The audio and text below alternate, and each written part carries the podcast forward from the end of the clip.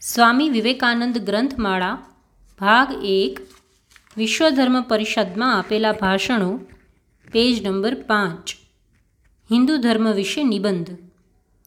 વિશ્વધર્મ પરિષદમાં વંચાયો ઓગણીસમી સપ્ટેમ્બર અઢારસો ત્રાણું. ઇતિહાસકાળ પહેલાંથી ચાલ્યા આવતા ત્રણ ધર્મો આજે જગતમાં પ્રચલિત છે. હિન્દુ ધર્મ, જરથોસ્તી ધર્મ અને યહૂદી ધર્મ. આ ત્રણેય ધર્મોને પ્રચંડ આઘાતોમાંથી પસાર થવું પડ્યું છે. છતાં આજ સુધી એ ત્રણેય ધર્મો ટકી રહ્યા છે. તે એમની આંતરિક શક્તિ દર્શાવે છે.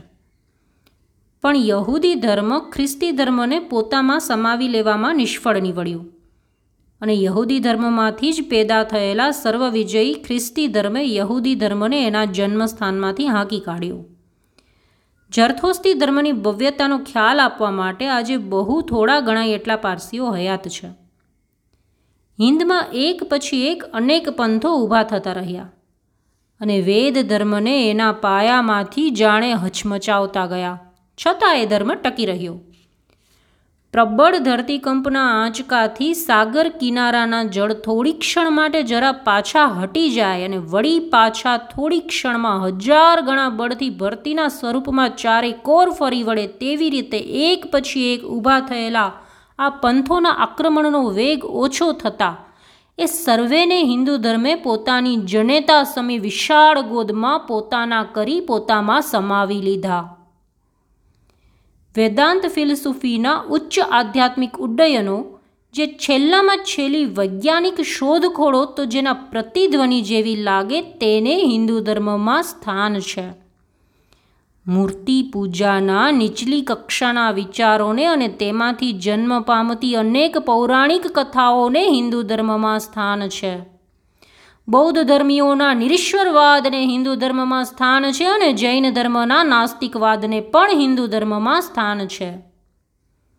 આ પરથી એવો પ્રશ્ન ઉદ્ભવે છે કે આ સર્વ અનેક દિશામાં ચાલી જતી ત્રિજ્યાઓનું મધ્યબિંદુ કયું? દેખીતી રીતે મેળ ન ખાય એવા આ સર્વ વિરોધાભાસોને એક ભૂમિકા પર લાવનારું મિલન સ્થાન કયું?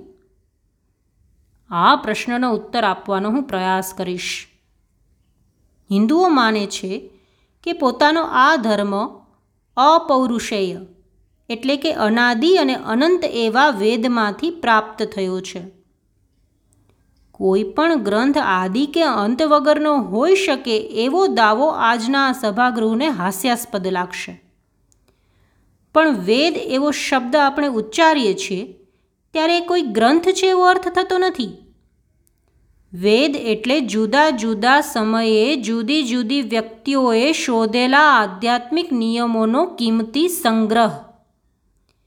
જેવી રીતે ગુરુત્વાકર્ષણના નિયમની શોધ થઈ, ત્યાર પહેલાં પણ એ નિયમ અસ્તિત્વમાં હતો, માત્ર એની જાણ ન હતી. અને સર્વ માનવજાત એ ગુરુત્વાકર્ષણના નિયમને ભૂલી જશે તો પણ એ અસ્તિત્વમાં રહેવાનો છે. તેવી જ રીતે આધ્યાત્મિક વિશ્વને શાસનમાં રાખતા નિયમો વિશે સમજવાનું છે. આત્મા અને આત્મા વચ્ચેના તેમજ જીવ અને ઈશ્વર વચ્ચેના નૈતિક, ધાર્મિક અને આધ્યાત્મિક સંબંધો એ બધા શોધાયા ત્યાર પહેલાંના અસ્તિત્વમાં છે. અને આપણે કદાચ એ બધાને ભૂલી જઈએ તો પણ અસ્તિત્વમાં રહેવાના છે. આ નિયમોના શોધનારને આપણે ઋષિ કહીએ છીએ અને પૂર્ણ વ્યક્તિ તરીકે આપણે તેમને માન આપીએ છીએ. આ મહાન વિભૂતિઓમાં અમુક તો સ્ત્રીઓ પણ હતી, એમ આ સભાગૃહને જણાવતા મને ઘણો આનંદ થાય છે. આ નિયમો નિયમો તરીકે અનંત હોય, એમ કદાચ સ્વીકારવામાં આવે પણ એમને આદિ તો હોવું જ જોઈએ. વેદો આપણને શીખવે છે કે સૃષ્ટિનું સર્જન અનાદિ અને અનંત છે. વિજ્ઞાને એમ સાબિત કર્યું કહેવાય છે કે વિશ્વની સમગ્ર શક્તિનો સરવાળો હંમેશા એનો એ જ હોય છે. આ વિચારણામાંથી એવો પ્રશ્ન ઉદ્ભવે છે કે જો એમ સ્વીકારીએ કે એક સમયે કશું અસ્તિત્વમાં ન હતું, તો આ સર્વ આવિષ્કાર પામેલી શક્તિઓ ક્યાં હતી? કેટલાક કહે છે કે એ શક્તિઓ પરમાત્મામાં બીજભૂત સ્વરૂપમાં રહેલી હતી. એનો અર્થ એવો થાય કે પરમાત્મા અમુક સમયે બીજભૂત હોય છે અને અમુક સમયે ક્રિયાશીલ હોય છે. એટલે કે પરમાત્મા પરિવર્તનશીલ હોય છે.